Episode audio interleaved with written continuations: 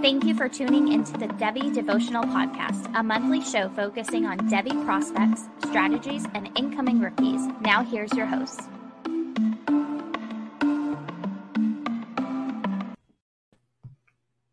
Welcome back to the Devy Devotional, where we stay devoted to Devy. I'm your host, Dynasty Coach A, joined as always by Aaron Wilcox at Aaron Wilcox86 on Twitter. But tonight we have a very special guest. We haven't done a guest in quite some time, uh, but you know it's the off season. Uh, you know that's generally what we do: bring on some big names, some people that are probably a little smarter than us.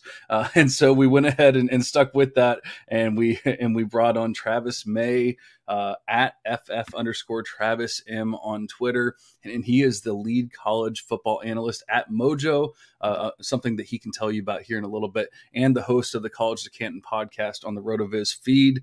Um, I am personally in a group chat with uh, a very nerdy group chat with Travis, and uh, he's gone into some detail about Mojo and and everything that he's doing there, and it seems very very cool.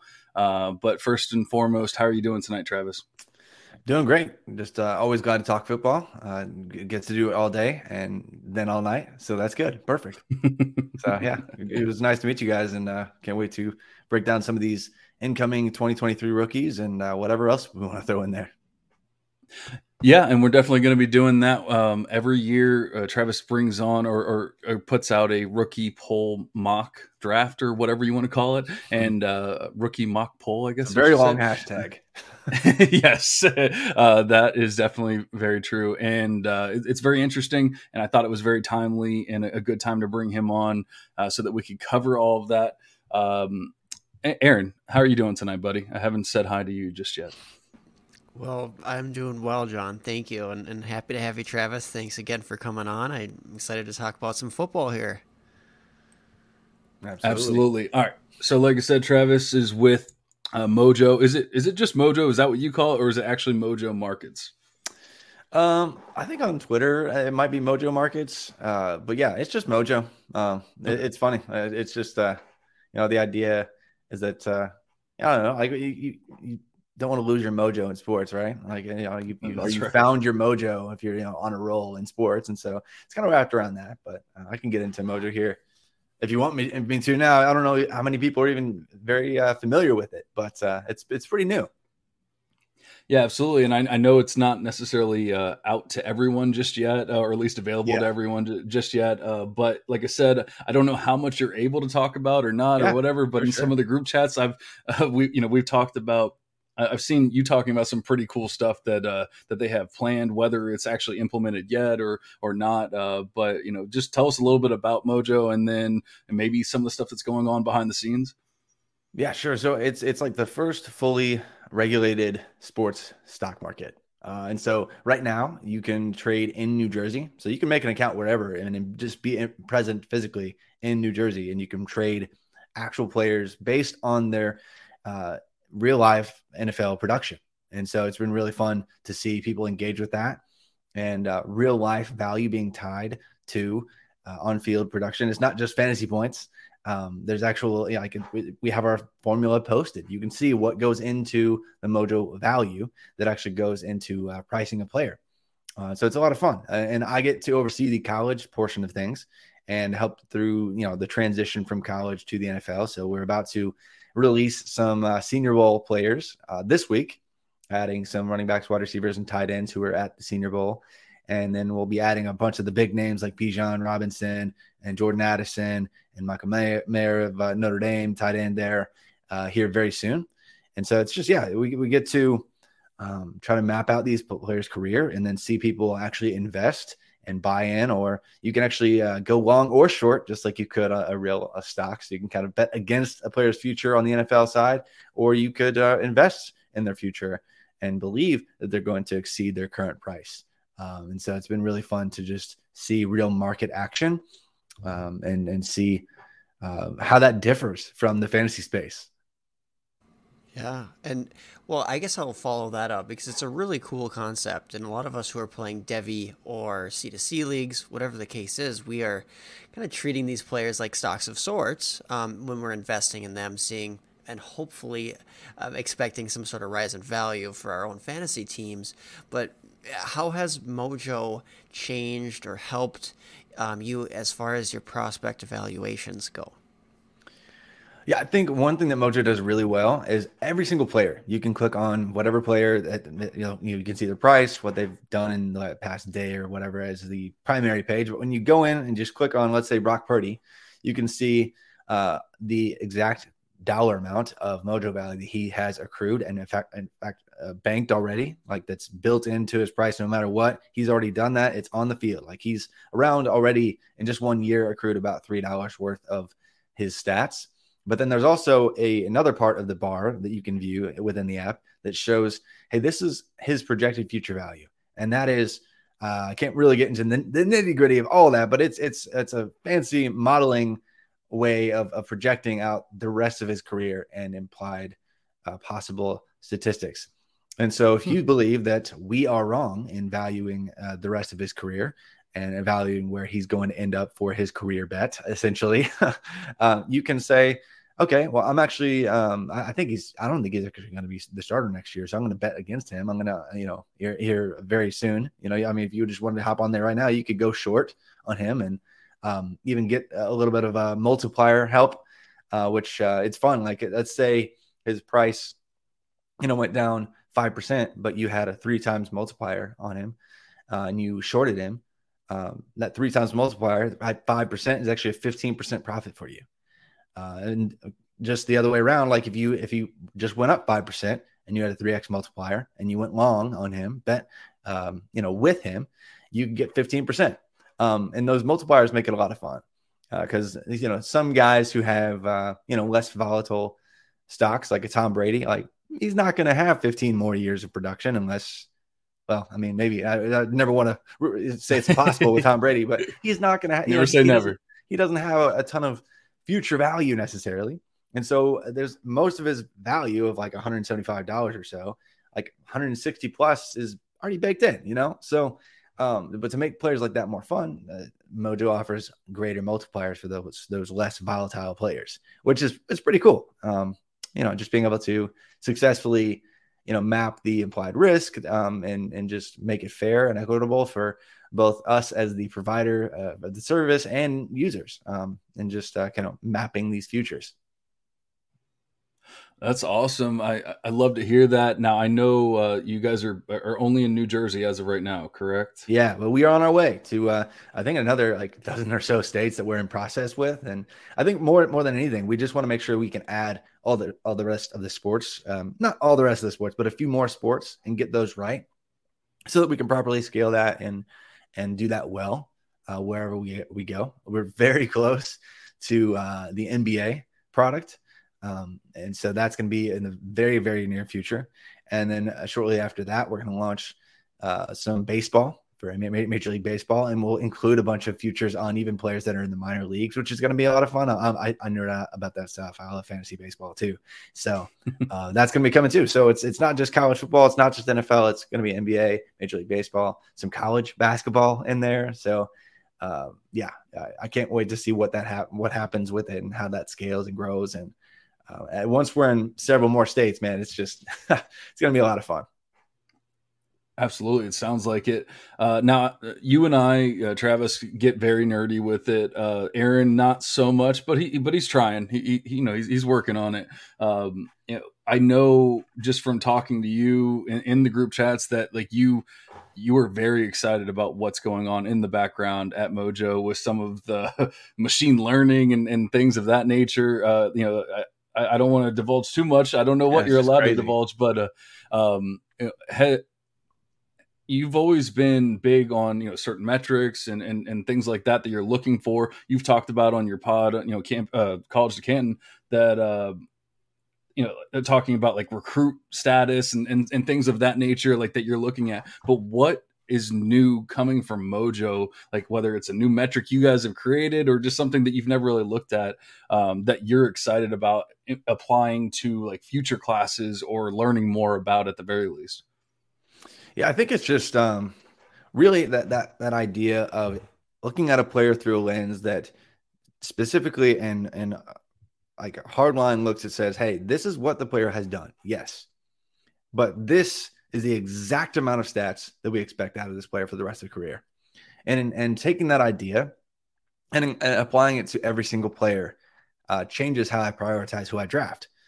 Um, you know, because like let's say a Bijan Robinson comes in uh, this year, he doesn't have any accrued value, but his future expected value is probably higher than almost every other running back in the NFL, or maybe maybe it is already higher than every other NFL running back this year, depending on how confident you are in Bijan Robinson.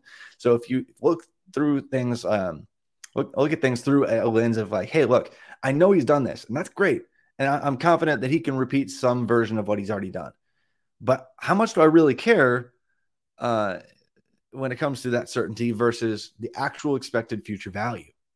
Because uh, I think that's where the fantasy community gets in trouble because we love, you know, more sure things at uh, certain positions, and we get caught up in the uh, the cachet or the, the the brand, as it were, uh, when it comes to certain players, and are overconfident in the uh, duration at which they can keep it up.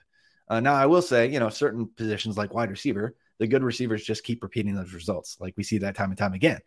Um, but I also think, uh, conversely, we undervalue running backs because we think that there's this magical age cliff. Um, when in all reality, five of the top 10 rushers this year were 27 years or older. Uh, and so uh, I think understanding how the typical running back career, uh, well, every player career, career is mapped out with all the data that I have at my fingertips now, um, and understanding uh, the exact probabilities uh, of, of, of, expected value in each year that remains for a player's career, uh, that revolutionizes how I value players. Yeah, that that's amazing. I know uh, Peter Howard has done some great work, and and he was kind of all over it this year, talking about how it was going to be a down year in fantasy, but also like the 27 year old running backs were going to be so important, and and like you said, I mean they, yeah. they were, yeah. um, you know, and it was kind of it was big. It was people I don't want to group everyone together or anything like that, but a lot of people, you know, are, are, have been talking about how you know running backs don't matter, all that kind of stuff. Uh, you know, running backs uh, aren't as important, go zero RB, all that kind of stuff. Hmm. But it, I also wonder if it's just the time, you know, the, the, time period that we're in right now, and you know, it's it's it's always fluctuating and and you know and looping back, and you know, it, in two three years, it, it's probably going to be the complete opposite, you know, or, or, very well could be, maybe not probably, but you know, very well could be.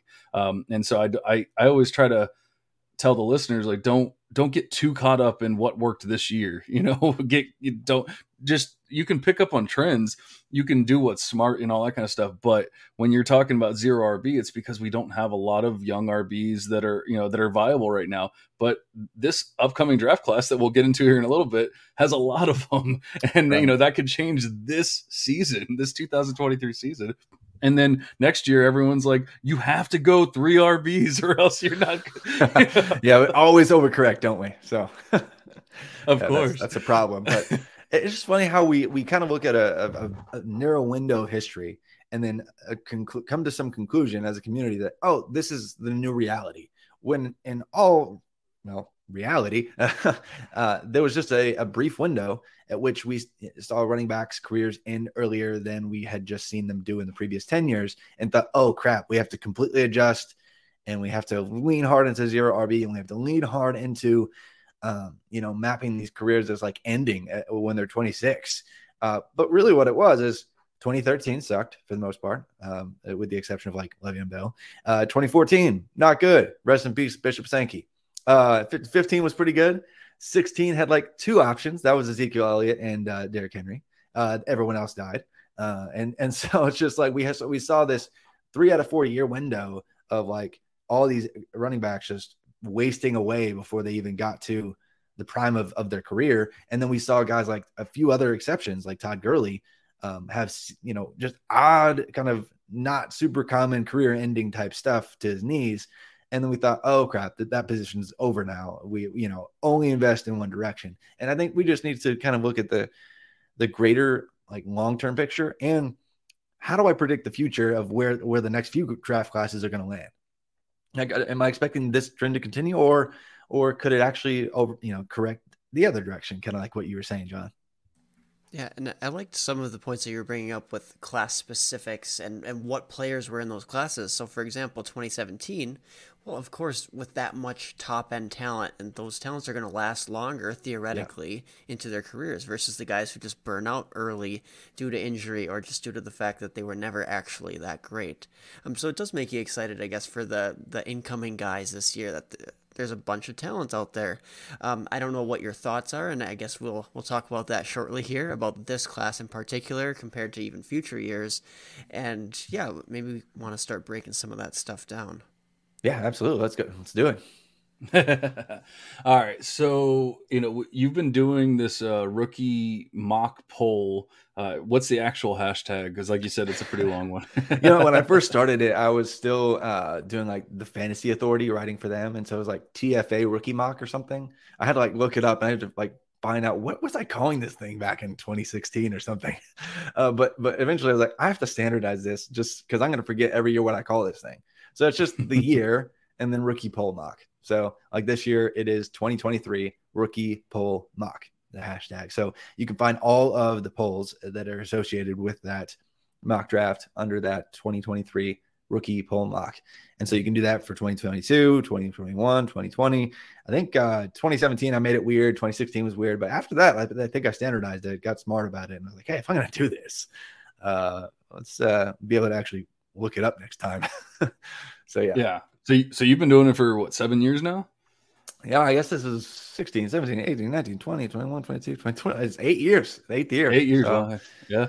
Man, that's weird. But yeah, been doing that for a while and um, been doing some written and pod content since 2015. So yeah. Not, what was the? I mean, I, am guessing I know the answer, but what was the original goal of of making these uh, these polls? And also a, a secondary question there that just popped in my head: uh, do you feel like Twitter has gotten more, less, uh, you know, like viable for the polls, the same, or or or, or you know, somewhere in between?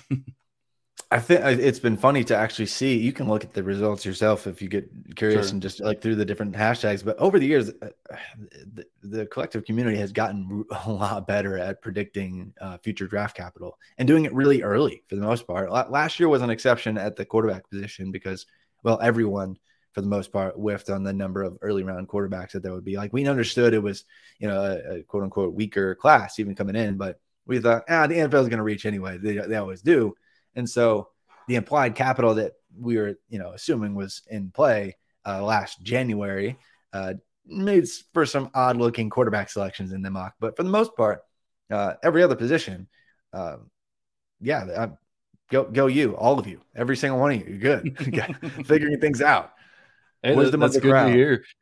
So, what was the goal when when you first started it out? Uh, you know, was it just trying to pick people's brains, or was there more to it? Uh, when I first started it back in like 2016, um, I was like, man, there's there we're not even back.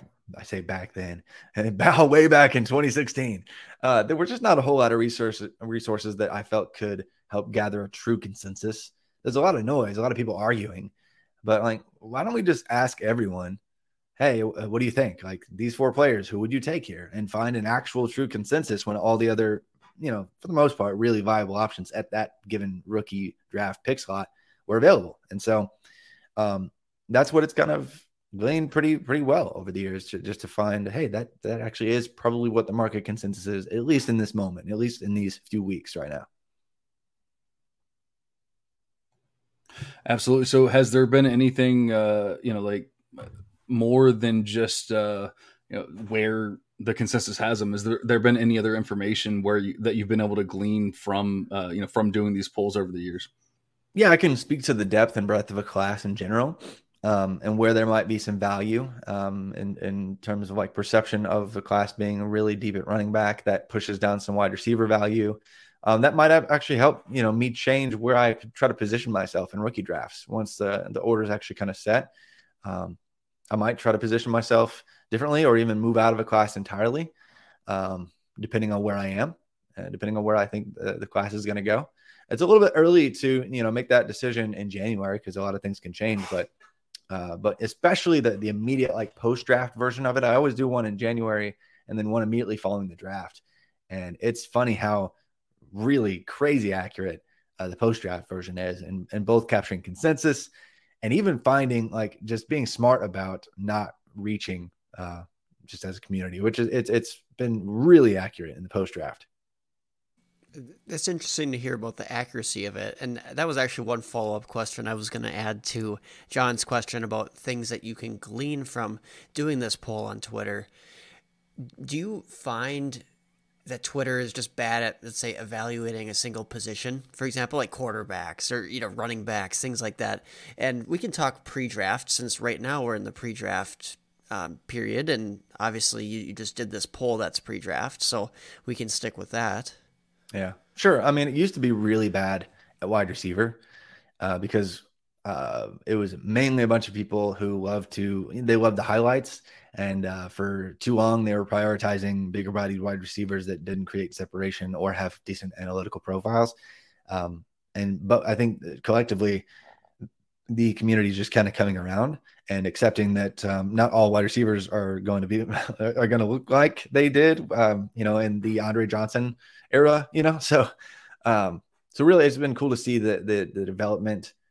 Uh, I guess the process clearly change uh, for the community. Uh, but so they're not as bad anymore. Uh, but I think uh, they are a little bit overreactive to capital.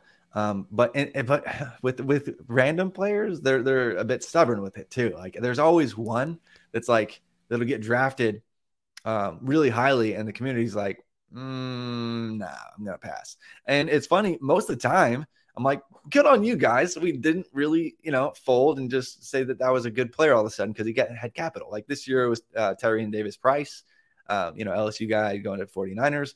Obviously, he should have fallen in rookie drafts, and he did left and right all over, despite him getting the day two capital.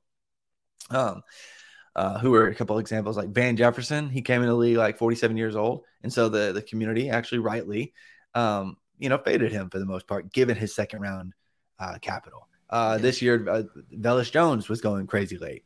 Uh, good on you guys. He didn't do anything until year six or whatever. Let's let's probably realize that's not going to be a hit. And so, I think the community has even gotten decent collectively at and not overreacting to reaches by NFL teams. It's a good point, and honestly, I like how you laid out wide receiver and how we've come a long ways with that. Now, quarterback, we can talk about this year's poll.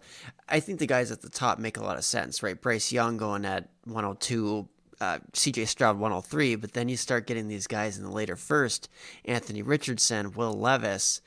And I know quarterback, you know, John has talked about um, some ways that we can improve our hit rates at quarterback, but it seems like sometimes these votes um, I don't know if I want to say get out of hand. Sometimes the hype for these guys who just they flash a big arm, or some of the NFL talking heads um, on, you know, I'm not gonna call guys at ESPN or you know whatever sources, but they're kind of touting these guys who really don't have very good profiles, other than maybe a couple of key traits or whatever.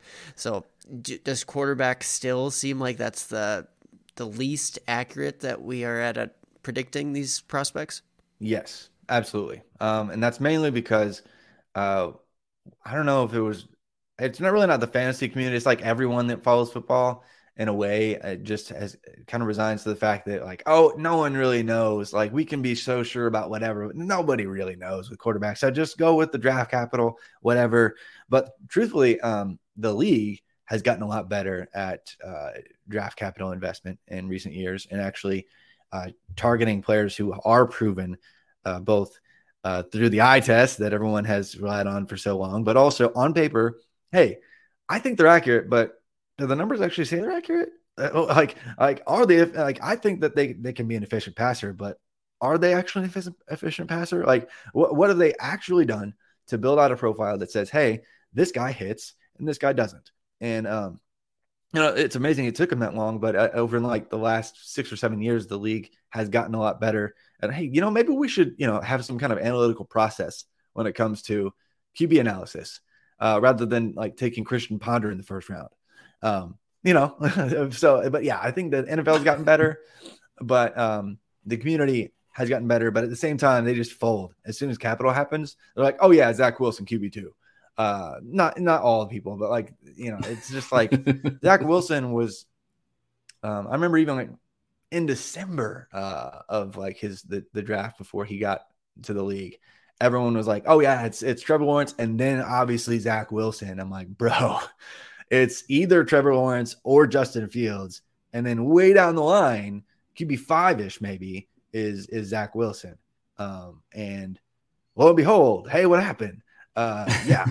um, and, and and it's not like I have some magical skeleton key that that has all the answers. Nobody does, but um, there is always one uh, in ev- every class that you can pretty much fade, even when there is capital. And and and, so I don't know. I, I think we've gotten better as an analytics community at finding and adjusting for the right things. And uh, and based on conversations I've had with a few uh, analytics minds, like on NFL teams, that we're, we're kind of like solving for at least a proxy version of what they're looking at too. It's not the same, but it's um, it cleans up the data in a way that that you know that, I guess uh, kind of adjust for things that NFL teams are looking for too. Yeah, we're looking we're looking for obviously fantasy points, but fantasy points generally yeah. come from the better QBs. So yeah, that's right. Yeah. That's the general speaking, at least. mm-hmm. Yeah. So um, if you can um, solve now, for draft capital, solve for fantasy points a little bit, then yeah, that's that's going to be a good thing. Exactly. Uh, now, do you feel? Uh, I know you get into kind of percentiles with QB uh, analysis and everything. Um, mm-hmm. At least from what I've gleaned from conversations with you, uh, is that a Mojo thing, or is that have you always kind of you know broken uh, players down into percentiles like that, or at least the QBs like that? Uh, that was um, what I normally talk about when, when I normally talk about quarterbacks, it's like through the uh, metric that I created for Rotoviz, like I guess three years ago, uh, called uh, scheme adjusted pass efficiency, uh, and that does a great job of cleaning up uh, a player's uh, efficiency profile and adjusting for things that artificially inflate a quarterback's numbers in college, and and so when you mix that with rushing numbers, you can get a really accurate picture of who's going to get drafted and who's not and who might but shouldn't. Yeah, that's awesome. That uh, I was just wondering if you know with, with those percentiles and everything, and, and kind of uh, guesstimating or projecting what uh, draft capital might be for a player. Do you think that the NFL kind of overcorrected last year with the QBs? Because um, you said that they're getting better about it, but I also feel like maybe they missed a little bit with you know Matt Corral, Sam Howell, you know some of these players that you don't have to say that they're the best QBs that have ever you know uh, been in you know in, in the NFL draft, but I feel like they were better than third and, and fifth round draft picks at the same time. Uh, do you feel the same way, or do you think, like I said, do you think that they kind of overcorrected? Yeah, I think so. Um, I don't know. Even with like Brock Purdy, uh, he was obviously underdrafted. It's it's easy to say in hindsight, but at the same time, like the Devy community was like, "Hey, this guy might be a first round talent." Like three years ago, you know. and so uh, we weren't surprised. Like, oh yeah, Brock Purdy, yeah, that's yeah, yeah, that makes sense. He uh, peaked at like 94th percentile pass efficiency profile and accounted for like 20 22 percent, I think, one year of Iowa State's rushing yards, uh, which is like okay, check and check yes, he should hit if he's given an opportunity. And he wasn't like perfect because he's not the the you know, obvious traits guy. But yeah, there are certain profiles that uh, they clearly, um, I don't know if they're undervalued or maybe they were just not sure what to do with the COVID years and stuff. Like like how valid was 2020? I'm not not sure how that that how those conversations went. Like what when uh you know they're comparing profiles that are vastly different in size and quality. Um, and matchups are, you know coming together like on a Wednesday and played on Saturday, like that BYU Coastal Carolina game back in like what was that 2020? Like it's just a weird you know season, and so some of these players had odd blips in their profiles that looked incredible or looked terrible, uh, and didn't look like the rest of their career. So it was just an odd group of of players to analyze in general. But the peaks of all the passers said, hey, yeah, uh, Howell should have gone way earlier than he did, and Corral should have gone way earlier than he did. Um, Willis actually profiled like a day two get guy, so like okay, that's fine. Um, but uh, yeah, and, and, Pickett, you know, maybe he was uh, a Jag for like four years and had a you know one ninetieth percentile plus profile. Maybe we shouldn't overreact to that. But the Steelers don't care. They're like, yeah, we're going to draft him and then Chris Oladokun, uh, an FCS guy, and then he is not even on the roster. Like it, the Steelers clearly don't care, care about analytics, and and uh, that's eventually going to hurt them. But uh, in terms of draft capital um, and player analysis, they do not value that yet. Uh, so it's just funny to see like what teams do or don't care. But yeah, overall undervalued as a class. I agree. Toronto Dave's in the chat. He's saying uh, how much to weigh rookie profile versus draft capital is always tough for me. Uh, he's taking it case by case now. Um, I I wonder, you know, would you lean more? It sounds like I know the answer, but would you lean more uh, your analysis or draft capital when it's all said and done for these QB prospects? I mean, draft capital is always going to be the the best indicator of future success as an independent variable, but um, you can also use you know all of NFL history uh, as as a guide and really where like I, I like to break it up. And uh, it makes sense to do this like with with eras and uh, trends of, of, how teams are investing in capital, how efficient they were in different era, eras in, in investing in capital, and to find trends, recent ones uh, that might indicate the league is changing how they view uh, a particular uh, position's analysis, and and which is what sparked my interest with quarterback because I was like, holy cow, they're actually it's am I crazy? Or are they actually making more numbers based decisions? And so um, I think it is more of a case by case basis, but there's always uh, historic precedent that can lead us to uh, the right decision uh, more often than not. Uh, but sadly, you know, you're going to miss on a Josh Allen if you go with historic precedent and if you go with, uh, you know, what actually makes sense. Um, but uh, yeah, so that that hurts. But most of the time, you're going to find also you're going to find a Patrick Mahomes. Yeah, but it's not like Josh Allen was Josh Allen year one. You know, you, you didn't right. miss out on much in, in, year one. You know, you might be able to pick up some on, on some things.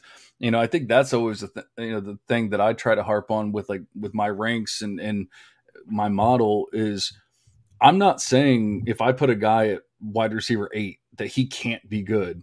You know, it's that I don't think he's going to be good right now, you know, or like I don't think he's going to be amazing right now. Uh, and it's going to take some time. And the same thing with the QBs and all that. It doesn't mean that they can't be. Now, Josh Allen's just an outlier, in my opinion, and we should never try to comp anyone to him. But you know, there's definitely other players, you know, that maybe you've missed on uh, via, you know, looking at analytics or whatever. But a lot of times it's because they took time and that's not necessarily missing in my opinion that's just more i mean everyone missed you know if, if that's the case or if they were all in on them they were wrong because you know they were all in on them and then they didn't do anything for two years and, and vice versa. And it's not a i'm not trying to say like oh you got to be right all the time or anything but i just think that there's there's definitely there's uh profiles that are going to hit much more often than others and that's what we should probably be leaning towards more than just hey, I uh, you know, I this guy got first round draft capital, so I'm going to go ahead and draft him at 105. but speaking of 105, why don't we go ahead and dive into this year's poll and uh, and see what uh, you know, see what happened because, like you said, it, it's getting a lot better each year. The consensus is getting smarter, and let's see how this first round uh, went ahead and hit. Aaron, do you have the poll in front of you? You want to cover the first round, and then we can kind of dive in and do a little bit of analysis. Sure, I'd be happy to cover at least the first six tiers as they're broken down there. Um, Bijan Robinson, tier one, RB one, ma- makes sense, right? Then tier two, it was Bryce Young, 102, and tier three, at 103, CJ Stroud. So a couple of quarterbacks after Bijan. Then we started to get into some of those skill position um, guys. So 104, Jahmyr Gibbs. 105, Jackson Smith-Njigba. Then a little bit of a tier break for Quentin Johnston, wide receiver at 106, and another wide receiver at 107, Jordan Addison. And then we also get to this tier six where there was 108 Anthony Richardson quarterback, and then 109 Will Levis quarterback.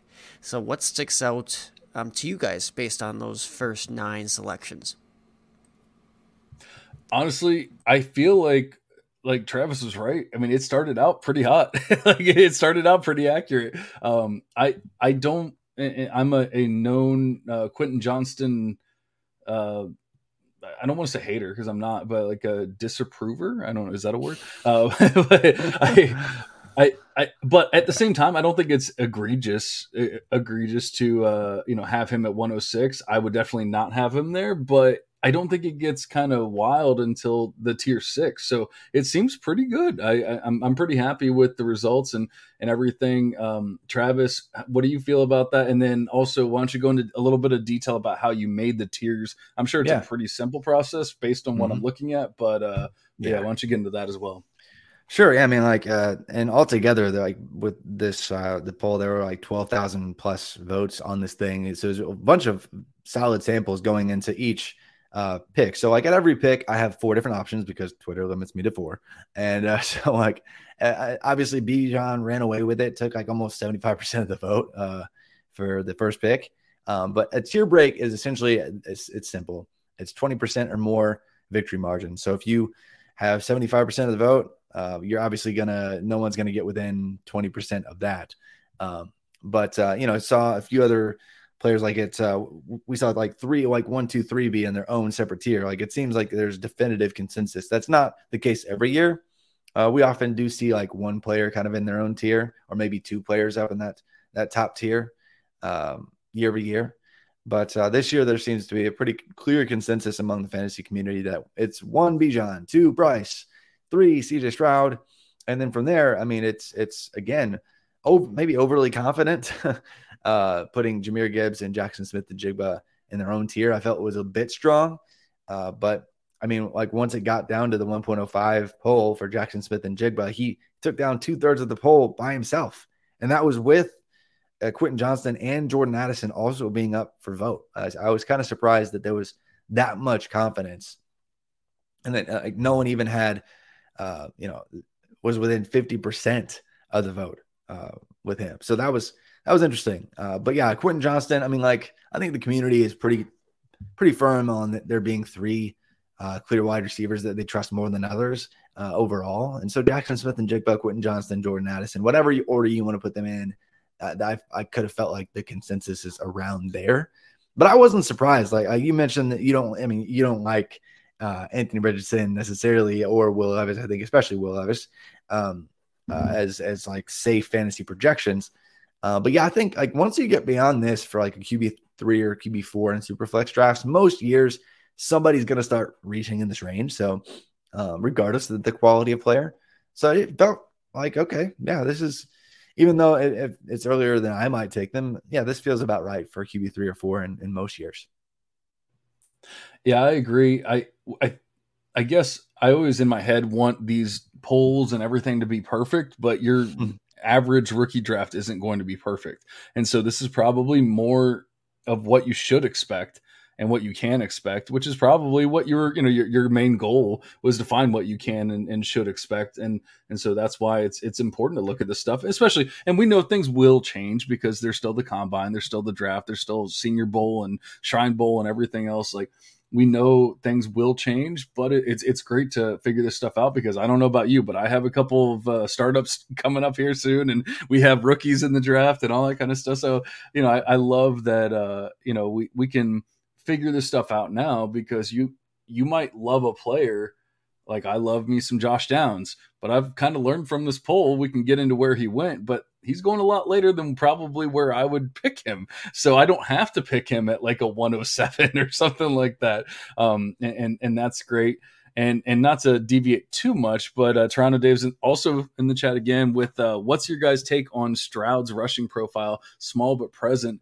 We obviously saw what he uh, what he did with the uh, the Georgia game uh, where he finally ran. I mean, it was like he, he never did, whether they told him not to or whatever. And then they finally told him in this game, like, hey, you do whatever it takes to win. Uh, but, you know, a lot of people have even said, gone as far as saying like that's the game when they figured out that CJ Stroud is is their favorite QB in this class and and, and things like that. Um, do you believe? I mean, I guess you have to believe that he has some kind of rushing profile. I mean, he, he kind of proved it in that game, uh, you know, whether it's like actually his game or not, but he definitely has the athleticism to do it. Uh, do you feel like it could be something he could utilize in the NFL, or do you think it was more just like like like I said, a necessity of that game, a necessity of college football, that kind of thing? I think he's going to have to at the next level, and uh, it, and it, it is funny because he he's just odd about it. Like there's no reason sometimes he doesn't run. Uh, he prefers to pass and he doesn't want to take extra hits. And maybe it was just smart enough to realize that, hey, I'm an I'm Ohio State's you know starting quarterback and I'm really freaking good. If I just stay healthy, I'm gonna make millions of dollars. Uh, maybe I shouldn't go put my neck on the line uh, just yet. Maybe I'll actually save that and do that in next the, the next level. Uh, and and also Ryan Day has been vocal about, hey, we don't actually like to put our quarterbacks in, in harm's way and really over rush them. Uh, that was really the case of Fields, although Fields did run more uh, than than Stroud. They don't. He didn't run like, hey, yeah, Fields is obviously going to rush for 1,100 yards as a, once he gets to the Bears. Like you know, like there wasn't that kind of rushing profile with him. Um, so yeah, we could see a major uptick for Stroud, and I think people, some people forget maybe that his first college touch was a 48 yard rushing touchdown. Like his only touch, I think that season was a 48 yard rushing touchdown. Uh, so um, yeah, he can definitely do it. Um, I, I, get concerned when, when, players are actually at a negative rushing total for any season, uh, or like more than one season, or for their career, um, like in their peak passing season, typically. Um, like it's it's a big red flag if they can't get at least above zero. Um, so yeah, Stroud had one year where I was below that, but this year it, it was clear, clearly not. And um, so yeah, I mean, like we look at historic uh, numbers uh, in terms of how teams have moved to more mobile draft capital investment at the quarterback position. Like there's been, I'm pretty sure one, I think that's still the case, one first round quarterback that actually had negative rushing yards in their peak passing season. Uh, can you guess who that that player is? First round, first round quarterback since like mm, 2016, I think is the, the, the mark. Ooh, 2017. 2017 on. Only one first round quarterback that's had negative rushing yards in their peak passing season. Oh man, I'm so no. bad at this. I'm just completely blanking right now. he was a complete bust, if that helps. Oh, Josh Rosen. Josh Rosen. Oh, yes. So yeah, Josh Rosen is the only first round quarterback to have like negative rushing yards. And that, of course, I'm not sure all listeners are privy to this detail, but like college stats actually mark the stack yardage against quarterbacks' rushing totals. So that's how you get negative rushing yards. And so it can really point out when a quarterback is a huge liability uh, in, in avoiding sacks. Uh, you know, like this year's Tanner McKee. So um, don't draft him no matter what. Like you can just take him off your board. Seventh round rookie draft. Don't even touch him. I don't care what his capital is. He's bad. Um, I keep anyway. seeing them in, in like the third and fourth rounds of, of these rookie mocks and stuff yeah. for people. And I'm like, what yeah. are we doing here, people? Yeah. But I, I, honestly thought you were you were asking a trick question. I was thinking of good QBs that might have had uh, negative yardage. So I'm like sitting Trash. there thinking of all these, and then you said, "Oh, he's a bust." I'm like, "Oh, it's Josh Rosen." It's obviously Josh. Yeah, yeah we're, we're, thinking like Dwayne Haskins with the Ohio. State. Yeah, yeah. honestly, he was like barely, I, I, he was like right at like zero point five one percent or something silly. Oh, like wow. he was like right above the minimum threshold he and Mac Jones, man, it's like eh, you're almost immobile enough that you're terrible, but uh, yeah. And so there That's is a lot of signal there uh, to be gleaned uh, in predicting future outcomes. Like if you can just rush, you're probably going to give uh, get more opportunities to pass, even too. Also, like uh, now because teams want that threat, they want at least you don't have to be a Lamar Jackson or Jalen Hurts or Justin Fields, but you have to at least like when you hold the ball in the running back's hand, like the, the pocket, you know, like if the linebacker like laughs, you know, like laughs at you because like you're not keeping this. What are you, what are you doing? Like that's a problem. Um, and so yeah, like, like Daniel Jones probably wouldn't have a job right now if he didn't have the rushing. I, honestly, I honestly yeah. believe that to be true. Seriously, and and it's funny, like the, the players that hit with trash passing analytical profiles are guys like that. Um, like yep. they're all guys that had at least one season of 15% or more of their team's rushing yards. Like Daniel Jones actually had bonkers numbers uh, in terms of like a percentile of, of Duke's rushing yards as a quarterback there. Josh Allen had like over 20% at, at his peak, I think, uh, of Wyoming's rushing yards. And so it was clear like, hey, these guys have really wild playmaking uh, ability with their legs. If they can figure it out as a, as a passer too, man, like that's fun. And that's really fun with Josh and it was kind of fun for a second. But this year, like with Daniel Jones, it's like he might not be terrible um, this year. So I don't know. It, it, can make up for a lot. Mostly against my Minnesota Vikings. Yeah, yeah. So yeah, sorry about that. But no, no, you're good. But but Travis, you have fueled um, these people who are are just truthers for Anthony Richardson and Will Levis for maybe seasons to come. As far as the hope with you know some mobility, they have a shot, right? They have a shot to sustain value. I, I mean, yeah. I guess we'll see what the draft season. Yeah, Will Levis doesn't though. Let's be real. But but yeah, Anthony Richardson is as an alien. So I mean, anything could happen with him. I have no idea. Yeah, but at the same time, in this class, um, I, I, think that all three of us are uh, believe that Anthony Richardson and Will Levis are, are both being drafted too high in this mock. Um, you know, or at least I, I, don't want to put words in your mouth. I, I believe that. Uh, I'm pretty sure Aaron believes that as well. Uh, I it, it, do you where would you feel comfortable in this draft? Because i also think that people are like oh well you know they, they have to be in the first round because they're they're qbs and they're going to be drafted in the first round. They're going to get first round draft capital all that kind of stuff. But i don't you know whereas maybe you could have made that argument last year when we start looking, you know, when we get into tier seven and beyond in this poll, you know, I think we might still see some names that I would much rather have even over a first round draft capital QB. Yeah, and that's what's tough. Like, like you're betting against history when you're betting against the first round quarterback, but you're also part of history is the analytical profile of the player as a passer and a rusher. And Richardson has a, you know, he's crazy, crazy upside as a runner. Yes, there's no debate. But it will be funny when he he does get the first round capital because he will. I, I I'm not sure there's actually ever been a worse passer in the history of the NFL draft uh, to go first round that's had a worse profile than Anthony Richardson. Uh, I can't find one.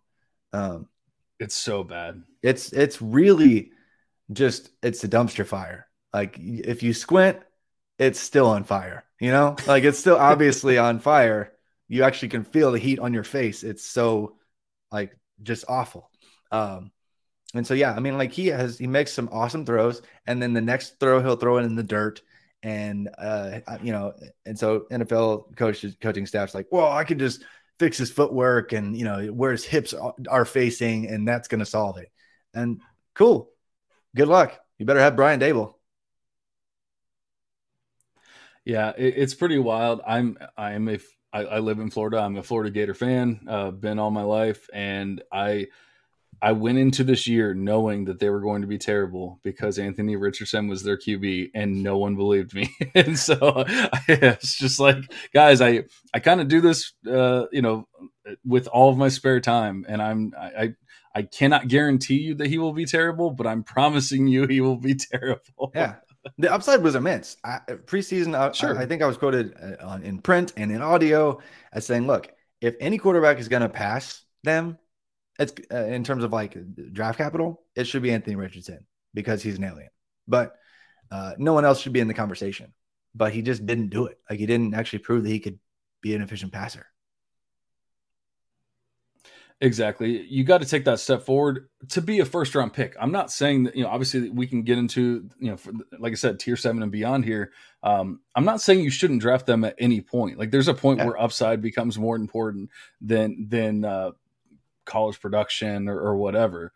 It's just not at 108, 109 for me in this draft class because there's so many good running backs in this class. And, you know, like we were talking about before, like the this could change. This could be the new 2017 that changes the whole, you know, scenario in uh, in fantasy drafts and you know in, in fantasy rankings, all that kind of stuff. I don't know about you. I I made an emphasis to focus on um, on like my, my startup rankings or at least my combined rankings for dynasty this year and so i whereas i used to have like a b c d and you know all these grades and I would just have like these are the A running backs, these are the A wide receivers, so on and so forth.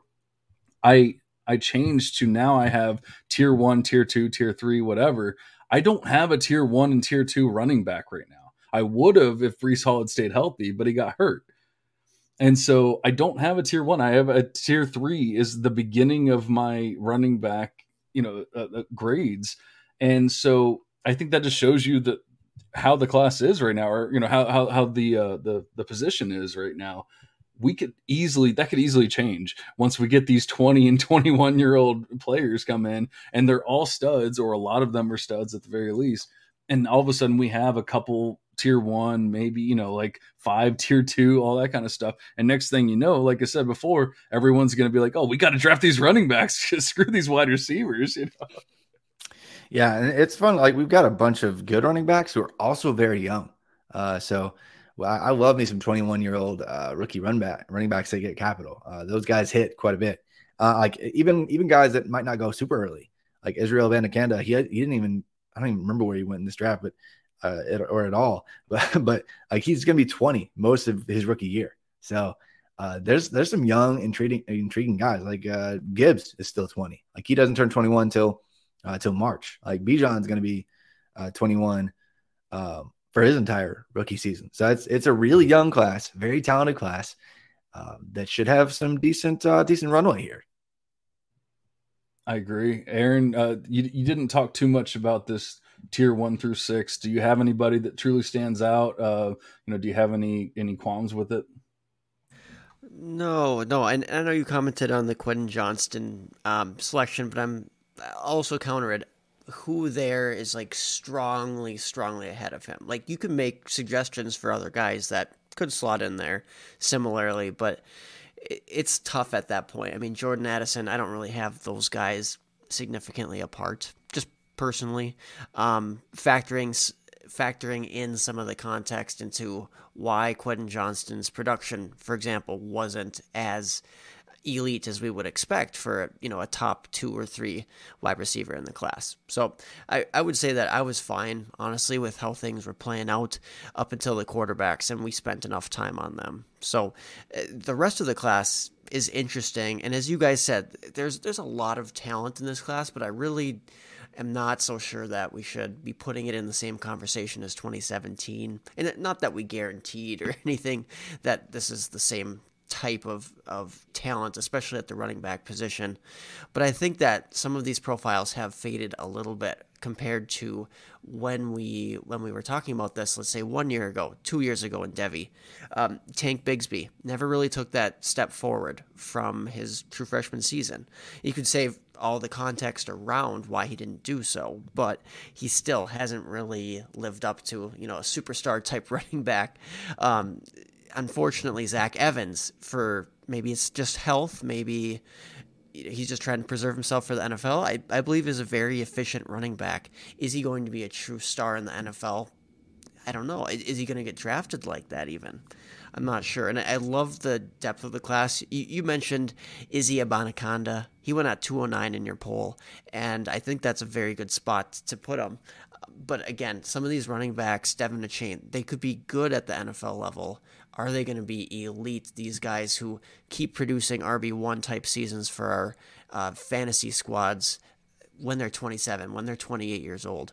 I don't know if I'm going that far or expecting that.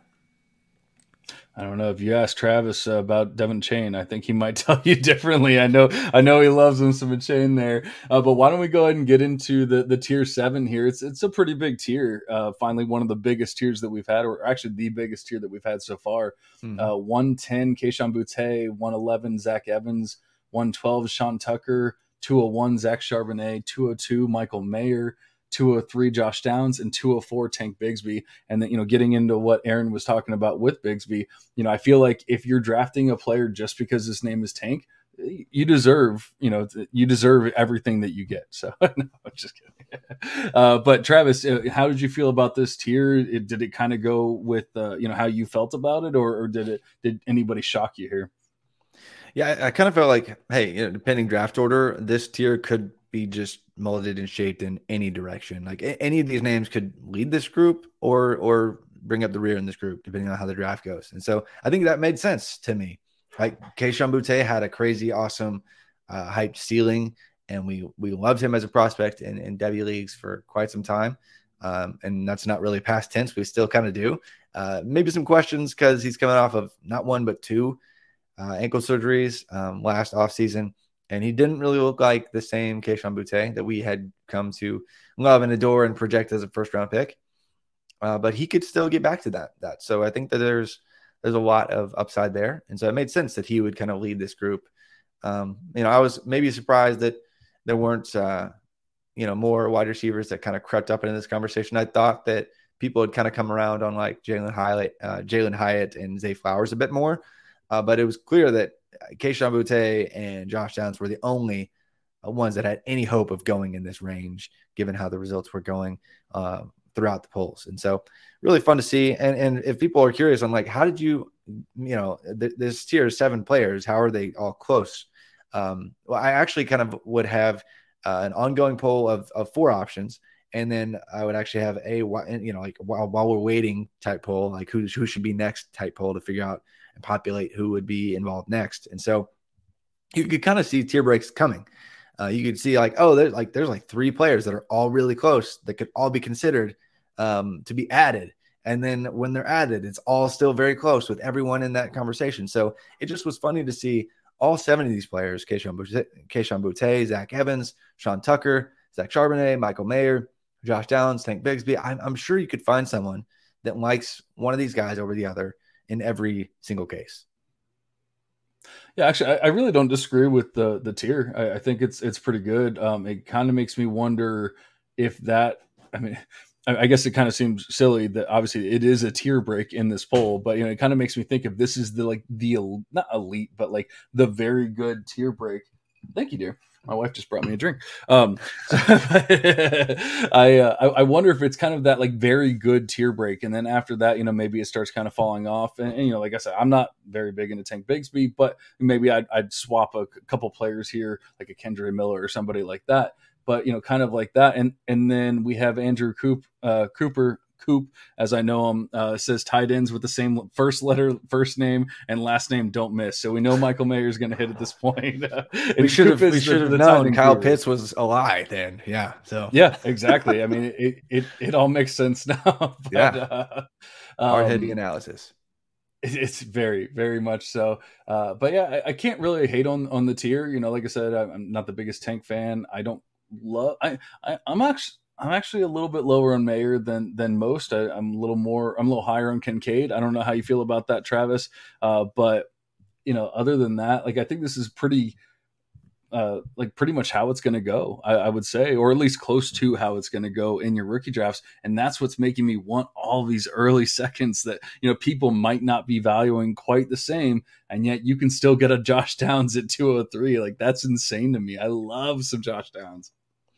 Yeah, I, I, definitely too is what I really enjoy uh, Downs quite a bit, and metric like metrics profile wise, like he's really really fantastic. Uh, yes, he's just quote unquote just a slot probably at the next level. Um, I think he can play against uh, you know maybe not a super long outside corner too, uh, but you know he had a super high slot percentage, but very good. But Michael Mayer though, man, like when you put you know all his metrics side by side and compare them to the entire class, which is you know what I what I've done a lot this offseason and prep for draft season at Mojo, I'm like, dang, dude, I love conditional formatting, uh, formatting, right? And so like, my Mayer's just like all green, all green, all the way across. I was like, there's not one thing that he's not like one of the best at in terms of like his metric type profile. Like if you want to talk about like, oh, like when did he, you know, break out? When did he have at least 15% of his receiving offense? Oh, his true freshman season. Okay, when did he, you know, like was he like really efficient with his volume? Yeah, he was. He had like 2.39 yards per team pass attempt, which is, by the way, almost a full half yard better than any other tight end in this class uh, in any of their years that they were a receiver. And that's a super stupid, sticky metric, by the way, uh, yards per team pass attempt. His yards per route run, incredible. And then, like, he took up about 37% of Notre Dame's offense in his peak year. And uh, by the way, that would be good for a receiver. Like, that's like the threshold yeah. we use for receivers is 30% that we want to see. And he was at 37. Like a, a good breakout year for tight end production in college is 15%. And he more than doubled that. Like, uh, and he did it twice. And so it's just, uh, I, or like really three years, like we're just incredible. So, um, man, I, yes, he's going to run four, seven, but okay.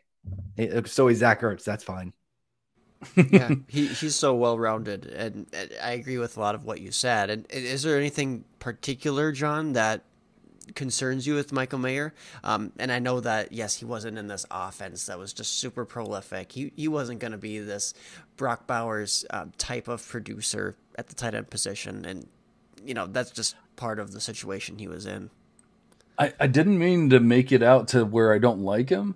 Yeah. Um, it's it's more that I really do like Dalton Kincaid, and I'm not even saying I have him over him over Mayer, uh, but if Mayer's going to go at 202, I'd much rather take a Kendre Miller. You know, Aaron knows how much I love Kendra.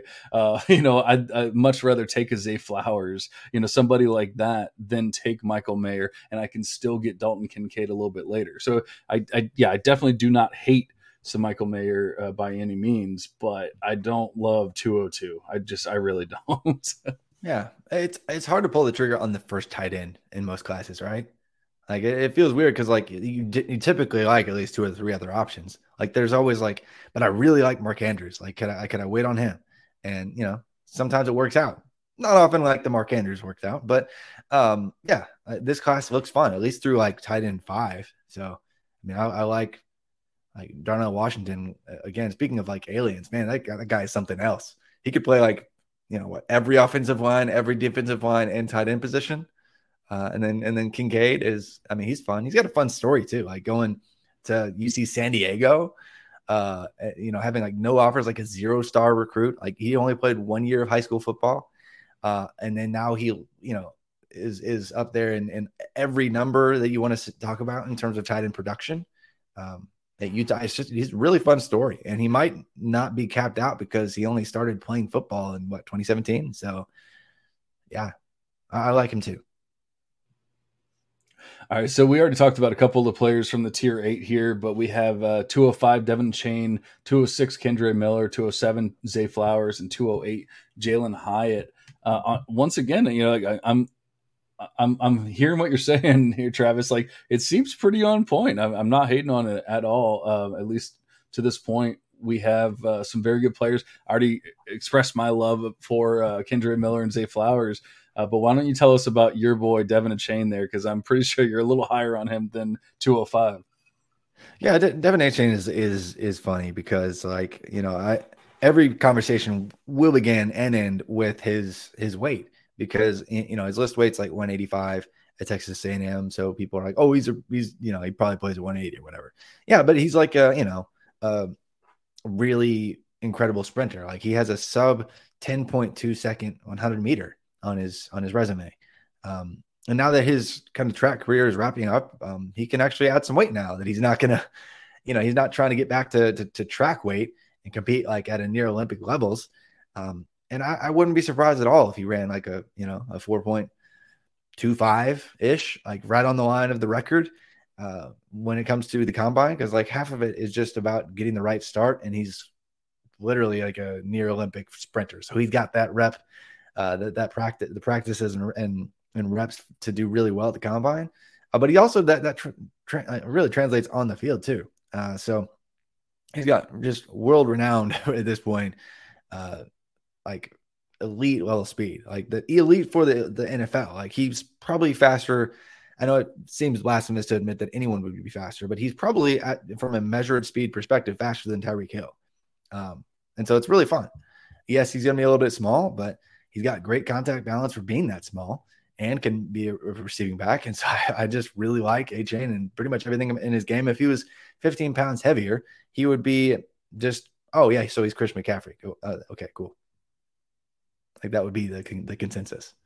There we go. Some wisdom from Toronto, Dave. uh, he also says he didn't know that he was that fast. Yes, he. That, I mean, that is definitely like the biggest part of his game. His elite uh, Olympic level speed uh, is is very uh, obvious, and you know, like like Travis said, it, it's really just the size. And whereas you know when people talk about oh you know Josh Downs is too small, oh you know like oh this player is too small, uh, Xavier Worthy is too small. You know I I don't care about wide receivers. Like I think if no one else has done it, I think DeVonta Smith has kind of proven that like wide receiver BMI and all that kind of stuff just doesn't matter. Like a, a wide receiver can just be really good, and you know we we see that with the running back. Man, it's so tough. I do love me some De'Von Achane, but it's so tough to get beyond that because I feel like even if we decide we don't care about running back BMI, running back weight, size, whatever. The NFL is not there yet. You know, they're still going to be, they're going to still put him in a role where, yeah, he could score you some points. It might not be consistent though, or, you know, or it might just be, you know, kind of hit or miss or whatever.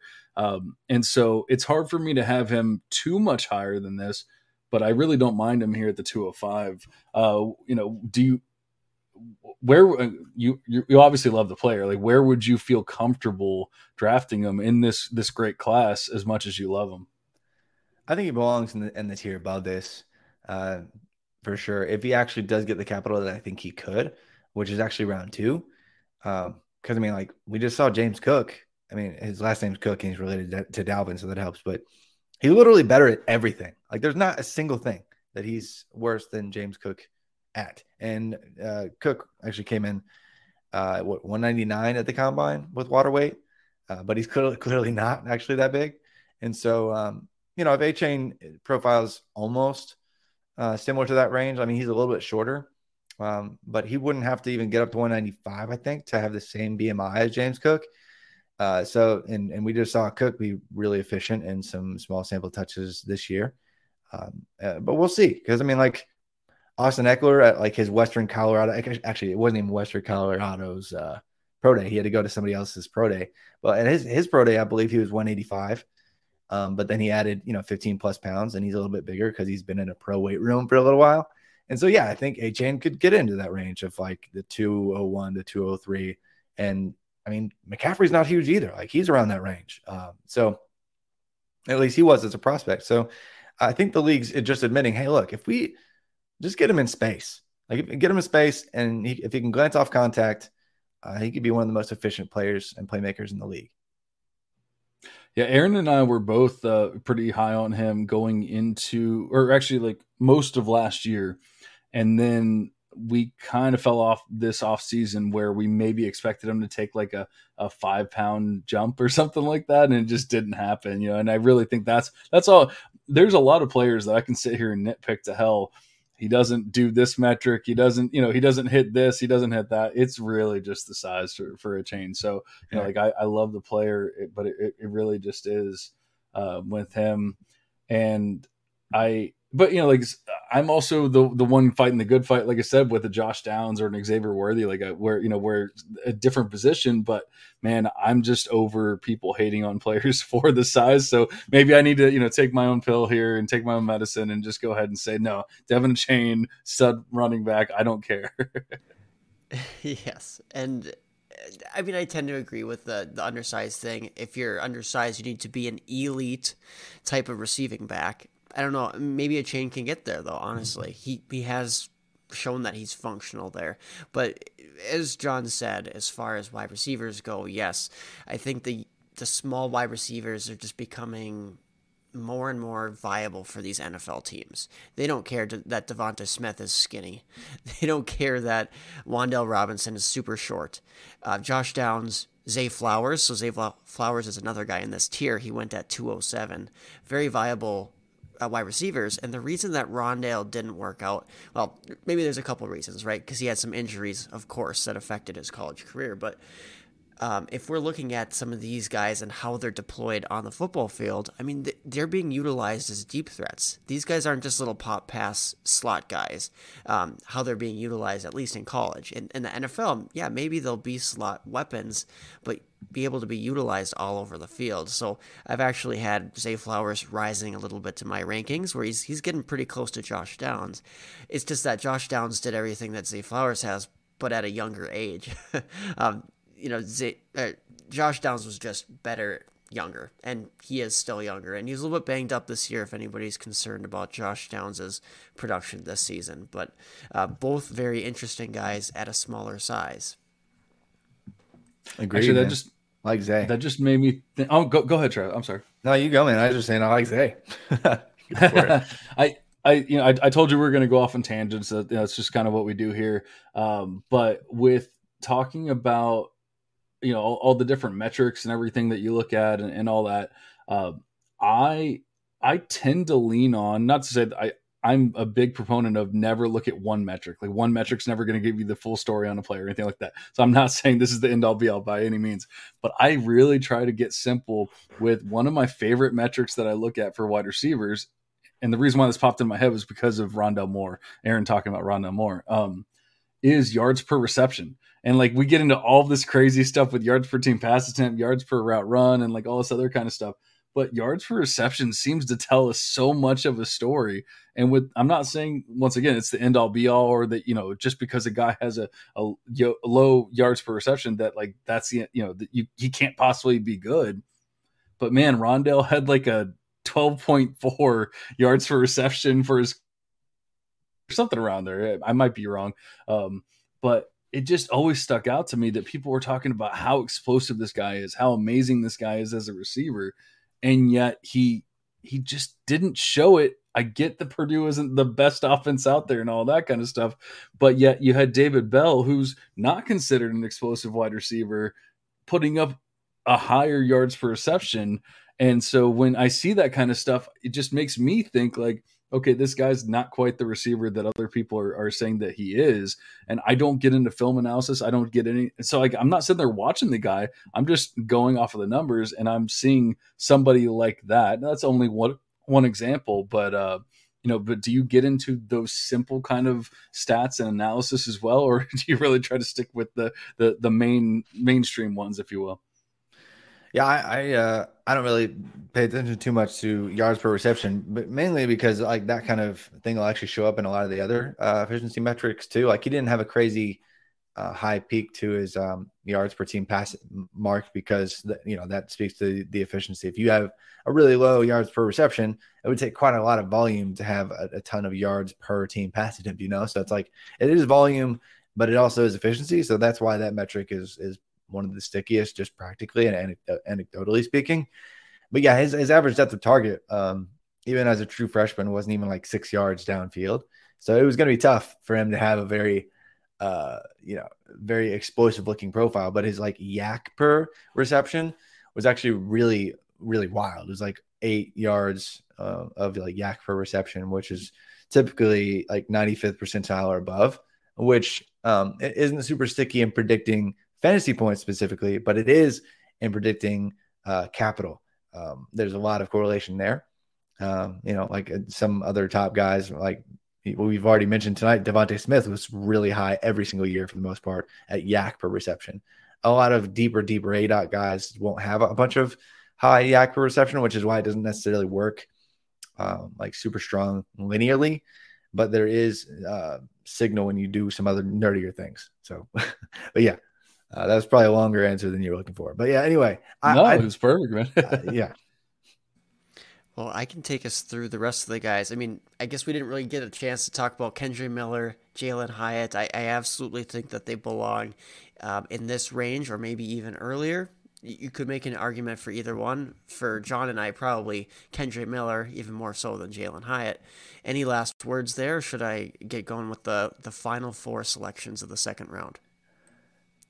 It's just fun. I mean, because he's like crazy, crazy efficient. I mean, he, he basically does one thing really well. And so if a team uses that really well at the next level, he's probably going to be really fun and splashy. Like he's going to be, he could be like what we wanted Will Fuller to be. If a team just like goes, hey, you're absurd when it comes to two way goes out of the slot. We should probably just do that. because um, that's that's what he did at Tennessee. And so if he can burn some people with his speed, uh, I'm not saying he's going to be a 99 percentile efficiency kind of guy, uh, like he was at times, uh, or against Alabama. Uh, but yeah, he definitely should get some early capital. He should be in the first round mix. Yeah, at least consideration.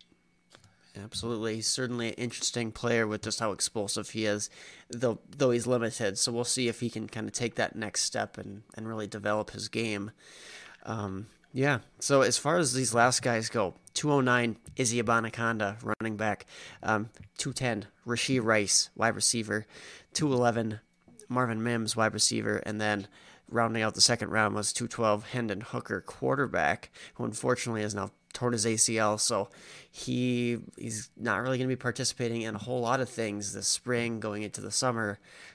Unfortunately, that's why he's falling. So if if we had kind of hopes that he would be um, up where Anthony Richardson or Will Levis I mean, those have quickly disappeared since that injury, uh, very unfortunately for him. But any thoughts on this last bit of guys here? Yeah, like I mentioned before, Abanikanda is going to be 20 for most of his um, rookie season. So he did really well in a few big games. Um, I think he's going to test pretty well at the combine. And so I think he could rise higher than this if somebody does. Uh, so I, I, do like him. Uh, analytically, he's going to be, you know, a, a, check mark for the most part. Uh, Rice is, is is kind of funny because he's like, I don't think he's going to be super elite in one attribute, and I'm not sure even he's going to like, you know, gain a bunch of steam this week uh, at the combine or not, at, at, the Senior Bowl because uh, he's basically like if you put him into most like production metrics and like weight and uh, some other filters to give you comps. Like he he's going to return guys like Brandon LaFell and uh, Zay Jones, like long term contributor, but not elite upside play. And so that doesn't typically interest fantasy folks. And uh, and that's that's pretty much who he is. Like he's a good football player. But uh, so I think it made sense that he was at back end of round two, despite being mocked as like a round two wide receiver. But uh, Mims is funny because he was like a Devy darling for a couple years because he came in as like a top 50 recruiter so in his class. Um, never peaked analytically speaking, uh, but he was always super efficient. Like that, Why I think it was two years ago. Like the entire uh, like stat chart of every wide receiver was like, speaking of yards per reception, it was like 9.9, like 10.4, 11.1 at the best. And then all of a sudden, Marvin Mims is 22 yards per reception. It's like, what? How is that possible? Um, because he's just really explosive and wins downfield. And um, it is fun. I think he gets day two capital, and it made sense that he's in this range. He might go in in, round, in round three though of, of rookie drafts because uh, he just he lost some some steam to his hype.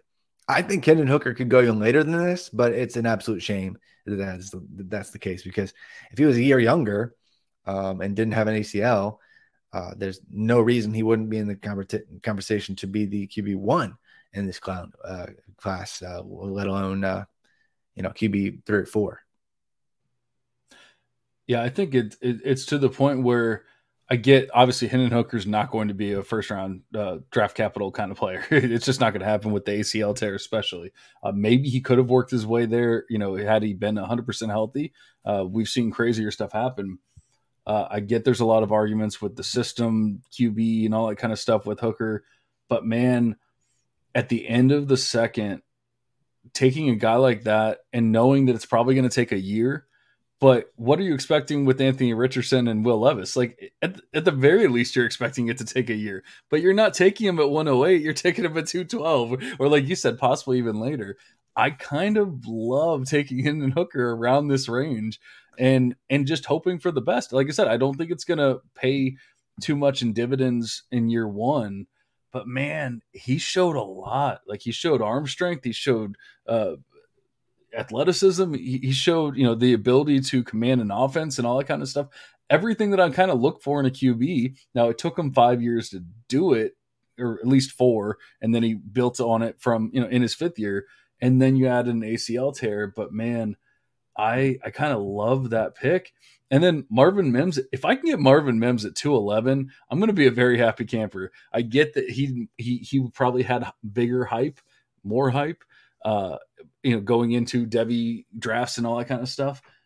But that uh that athleticism and everything once again it's kind of like an arbitrage quentin johnston not the size obviously but you know that athleticism that burst that that speed that you're looking for if you're talking, but I think he's actually a better receiver than Quentin Johnston. Now, that's not saying that I'm, you know, taking him above Quentin Johnston or anything like that per se, but I think he actually, you know, is better route runner, better, you know, actual wide receiver than Quentin Johnston, whereas Johnston might have more elite uh talent or whatever you want to call it that kind of thing speed i should say uh, so i love getting a marvin mims at 211 and uh Aaron knows that my uh, Abanikanda love uh, changed quickly once I figured out that he was not a senior. For some reason, I thought he was a senior this year, and then I, I figured out uh, after Aaron graciously told me he was a junior, and then I all of a sudden fell in love with Abanikanda. So the only player I really disagree with here is Rashee Rice. I, I want nothing to do with them. yeah, uh, well, like I said, it's not that I, I, really want to take him a bunch. He's just he's a good football player. You know, like he's gonna stick. I just that's just uh, upside's not sexy. I don't know if you were uh, or, or Aaron, are you higher on on Rice? Um, not necessarily higher. So he he was a very uh, pivotal player in my C2C um, championship run, and yeah, so I definitely have uh, I guess some connection or some tie there where I, I want him to succeed. But if I'm being realistic, no, I, I think you laid out very well his his probable upside, his most likely outcome being a longtime NFL guy who's just not really a stud. He's not going to give us an edge on our fantasy teams, most likely. And he doesn't necessarily have this elite athleticism. It took him so long at SMU to really stand out, unfortunately. But he, he is a fun player just for NFL purposes, maybe not not quite as fun. So I would like to see him be replaced um, maybe by Dalton Kincaid, another guy. I, I have 100% rostership of him in, in C2C, and I'm, I'm a huge fan, always have been, but, well, I should say, since this last year, I was a big believer. But um, th- there's other guys who are certainly interesting in this spot. I think Roschon Johnson, I, I know we didn't cover anything Senior Bowl related, but that's going on this week. He looked good day one. He's he's just this built guy who didn't get an opportunity because oh guess who he was behind well, first of all, he's a quarterback, um, a quarterback coming into college, converted to running back, and then he's behind Bijan Robinson. I mean, that's if anybody's going to block you, I'm not going to hold that against Roschon Johnson. Let's just say that. So I don't know if either of you have thoughts on maybe guys who could slot in into the second round or, or Rashee Rice instead of Rashee Rice or otherwise. Yeah, I uh, well first, uh, Coop says that Rice was like two inches shorter than than he said he was. Um, I'm guessing he he must have uh, measured in at the Senior Bowl and today, yeah, and, uh, yeah, and was a little shorter. So um, I don't really, once again, I don't necessarily care about height and weight with wide receivers, so that doesn't necessarily bother me. But I'm sure it'll bother other people, and maybe he'll drop because of that. And if he doesn't do uh, like Travis was saying, if he doesn't go crazy at the Senior Bowl and we see some of these other wide receivers kind of stand out, then you know maybe he will fall a little bit, and then that'll that's a good transition into the rest of the players that did not actually receive like technical votes, uh, but but received votes for like who should be available in these uh, in these polls. And so, you know, basically like 301 through 312 or, or whatever is Deuce Vaughn, Chase Brown, Darnell Washington, Kenny McIntosh, Cedric Tillman, Dalton Kincaid, Roschon Johnson, Rakim Jarrett, Eric Gray, Nathaniel Dell, Tank Dell, Luke Musgrave, and Tucker Kraft. Um, so we have a couple tight ends there, actually three tight ends, and uh, and, and everybody. But I know uh, Aaron, you know, just talked about Roschon Johnson and um, who was the other one? Oh, Dalton Kincaid. Uh, you know that that he would move up there. Is there anybody from that list that you, uh, Travis that you would rather have in place of Rice there? Uh, yeah, so I think Tank Dell might uh, work his way up. I know he's uh, really slight in weight, but he's he just plays at a different speed, man. Like, uh, he, like he's already just looked really good at the Senior Bowl this week because, of course, he would. Um, you know, back to back, thirteen hundred plus yard seasons with at least a dozen touchdowns for Houston. And uh, all the adjusted metrics are going to be check, check, check for him. And he's going to be one of the fastest wide receivers at the combine. Uh, I think he's somebody that probably rises up um, pretty soon. And so I think uh, I'm sure the, the, the Mojo folks are going to actually be probably putting something on on social about him, just talking about uh, they, they they've got you know plans with some social stuff on like the guys that are getting a bunch of buzz, and it seems like Dell is in that range. And uh, it just makes sense. Uh, he just is the perfect kind of day two um, speedster with a, a solid profile. Uh, so I think he probably passes up a lot of these guys um, and passes up Rashee Rice eventually in terms of uh, just consensus. Um, if, if he doesn't, it's just because of the weight thing again, because uh, he's really skinny. But, um, but besides that, like Cedric Tillman, I would have liked him 10 years ago uh, but I don't now. he's just uh, he doesn't really separate necessarily, uh, and he's a little bit bigger, but he doesn't really do anything well except of like you know dominate at the catch point, which is cool. But that's what a lot of guys do. Uh, so yeah, I don't know. Uh, there's not a bunch of that I would like obviously move up. If Deuce Vaughn was bigger, I'd move him up. Kenny McIntosh was fun, like he was this year, but I'm not sure I can move him up into that range, like second round. But Dell definitely should be higher. And Tyjae Spears, Tulane running back. uh, yeah, he's getting the hype. I know that much. I don't know if I necessarily agree with it, but he's definitely getting hyped. I think if I was going to move somebody up, it would be Kincaid. Um, I, I, guess I've professed my love uh, for Dalton Kincaid at this point uh, through through the pod. Um, I I don't know. I, am not a big Tank Dell fan, uh, but although I do respect the speed because I mean he has a huge like he he is he is the De'Von Achane of wide receivers, if you will. uh, but yeah, honestly, that that's great. Uh, you know, I think you were. I, I, know from talking to you in the group chats that you were very pleased with the way that the uh, the polls worked out this year. To where I think it was the first year, if I remember correctly, that you truly got kind of like a third round out of it, even though necessarily they didn't necessarily vote on them, but they kind of did that kind of mm-hmm. thing. So, you know, how did you feel about the the wrap up in this third round, if you will?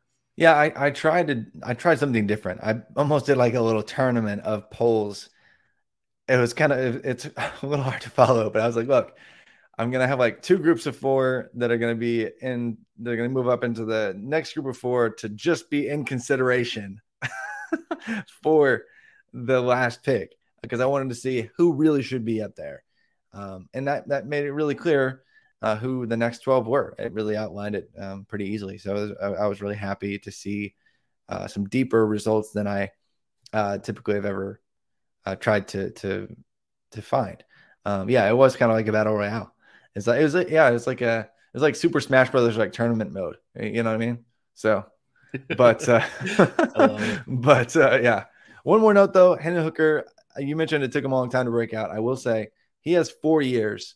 Uh, when you like look at his advanced passing profile, four years uh, of at least the 68th percentile or better. Even when he was at, at Virginia Tech, he had he had two years of 68th percentile, 80th percentile, playing with a trash offensive system and no skill position position players to mention, uh, and then two consecutive seasons well above the 90th percentile in uh, scheme adjusted pass efficiency.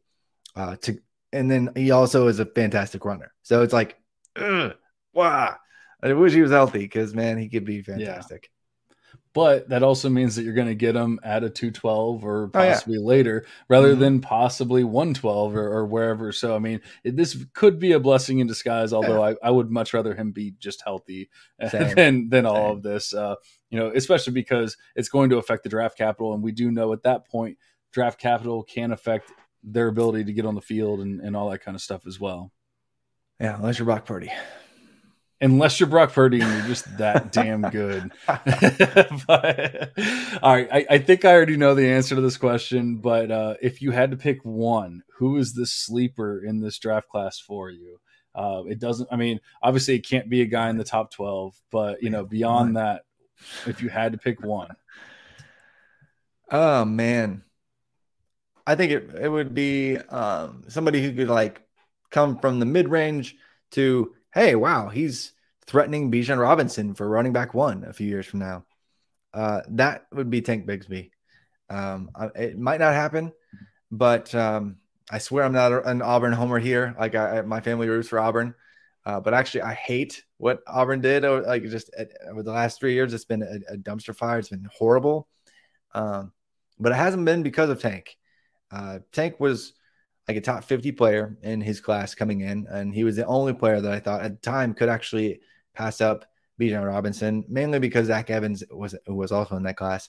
I was kind of a head case throughout his recruiting journey. So I was like, ah, I'm going to put Tank and Bijan one, two. Uh, Bijan barely with an edge there. But um, he just has three really good seasons, not elite seasons, but really good seasons. Like three seasons of at least 55% of the backfield's offense um, and really didn't top out because, well, uh, the coaching was a mess, the offensive line was a mess, the quarterback play was inconsistent, um, and it was in, in the SEC. It was still productive every single year against SEC competition. So he has all the traits. He has good enough production, and he does everything well. And um, he has the pedigree. He has everything going for him that I like to see. Check, check, check. It's just not like perfection. And so I think 2.04 was the absolute floor. That I saw coming, and, and that's what happened. I don't think that there's any chance that he goes later than this in an actual rookie draft once the capital happens. So I think he could be a first round consensus uh, type player in most rookie drafts, and then actually be even better than that.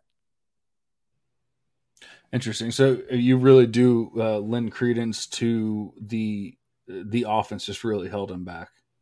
Yeah, just very very much so. Um, he was uh, one of those guys that looks good when you look at the uh, yards after contact per attempt numbers because he was basically always getting hit. Um, and in terms of like eluded or missed tackles forced, depending on like which stat provider you're looking at and what they call the stat, um, he was elite. And so his, his elusiveness rating is, is very high. Uh, Bijan's was stupid. Uh, Bigsby was like second in, in, the stupid good rating, you know. so uh, I like Bigsby to exceed the current expectation more than anyone. Toronto Dave actually uh, brings up kind of a, a. I mean, you're talking about the uh, eluding tackles and everything. Uh, he's talking about Tank feels like Monty, uh, like David Montgomery. Um, do you feel like that's a, a, quality comp? I mean, maybe maybe you would say Tank has a little bit more speed. Uh, I, I, don't know, uh, but what you would say, but uh, just talking about like the eluding tackles and things of that nature, like that's kind of what Montgomery was all about. Whereas he didn't have a lot of elite other things, mm-hmm. uh, you know, that was his big thing. Yeah, David Montgomery had had the benefit of being in a, in a dreadfully weak running back class, right? So if he was in this group, he wouldn't even be ranked. Like if he was just same everything coming out this year, he wouldn't be at the 2.04. He uh, Montgomery would be later. Like he would be in the the Kendre, Kendre Miller kind of tier uh, by consensus anyway, just as a prospect. So I think I like that in terms of, um, you know, limited by some offensive things, and he wasn't always efficient. Uh, but yeah, I think uh, I'd prefer Bigsby, just his yeah. prospects. And I think that's fair. He's he's more athletic than Monty too. He's gonna mm-hmm. he's gonna be um, a little bit better, at least burst wise. We we don't know about the top end speed. He, Tank Bigsby being like a four six guy coming out of high school, but honestly, I could see him going in the four four fives. Yeah. Yeah. Yeah, I could definitely see it. I I, I'm a known Tank Bigsby hater, uh, but it, it, very well could just be because of the offense. Um, it, it's also more so that people love him so much that I, I get a little contrarian when it when it comes to it uh, because I but I just it's more so that I, I love these other running backs. Like we've talked about how how quality this class is. I love mm-hmm. these other running backs so much more that I'm just not willing to take him in the first and I've heard so many people taking him in the first and and that's when it becomes a problem for me. Um, I, I really won't I, I, said it before like I really won't argue with uh, even Tank being in that 204 range or anything like that. Uh, I still, I, I've said it before. I, I love me some Kendre Miller. I, I, I gotta have Kendre before Tank. Uh, we can start having other conversations after that, but I gotta have Kendre up there. Uh, real quick, how, how do you feel about Kendre? You in agreement here? Because I think Aaron and I are, are, are pretty much in lockstep here. Yeah, I'm pretty sure that it's still the the streak's still going, but I'm not. I don't think that there's been a TCU uh, running back that's actually scored a fantasy point since LaDainian Tomlinson retired. Um, it's just funny, like there hasn't been any of any. Like there's been some almost. Uh, like some people like really like Sewo Olonilua for a little bit, but uh, he didn't even pan out either. Like he was on the Cowboys, I think, for a hot second. I don't think he actually did a, a live game stat. Uh, so it's just funny. Uh, like it's weird how, they, they just have not hit. And we thought, oh, Zach Evans is going to fix that. Nope, transferred. And so, but uh, Kendre Miller was productive, sharing the backfield even at times uh, with Zach Evans. Um, so yeah, I, I, definitely like him. He, he's just like another one of those players, good at everything, great at not necessarily anything, but uh, definitely profiles just overall as like a late day two pick. And so I think if that happens, then he's going to be in the mix for uh, early early opportunity, and so that that's that's fun. I think uh, you know I, I, can't rank him uh, rank him above like uh, I think Bigsby. I don't have him in like my top seven. I think even, but he's like uh, right uh, like RBs. I mean, right outside that that uh, that tier looking in. Sure. All right, so we've talked quite a bit here, and, and I really do appreciate your time and everything. It's been a lot of fun. Um, Aaron, when I uh, when I said that we were having you on and everything, uh, maybe it wasn't necessarily because of you. Uh, I don't think that when he when he thinks of Travis May that he thinks of hot takes, but he just mentioned that he kind of wanted us to uh, to to to have a hot take on this on this pod. So uh, if you had to come up with a hot take, and we try to stay realistic, so we're not you know we're not going crazy, we're not just saying things just to say things or anything like that. But if you had to have a hot take for uh, the 2023 Devy season where would uh, you know, or, or what, what would you come up with here? Because I think there's a lot of different ways you can go. We have actually, I think my lights are turning on uh, off. My uh, my lights are automated here. So, but, it, but but what would be your hot take for uh, the 2023 Devy season? Uh, as in like future outcomes, or like something that um... it, it, could be just something that happens this Devy season, or you know, or or like a player that people really love that all of a sudden they don't love nearly as much because of this season, like something to that effect. I think there will be seven future first round quarterbacks that come out of the 2023 true freshman recruiting class this year. Seven. Wow. That doesn't I mean, sound there's definitely some hype. Yeah, I, I, I, love, I love it. yeah. That doesn't sound was, like super hot to most people like that don't follow recruiting, but like that's a lot.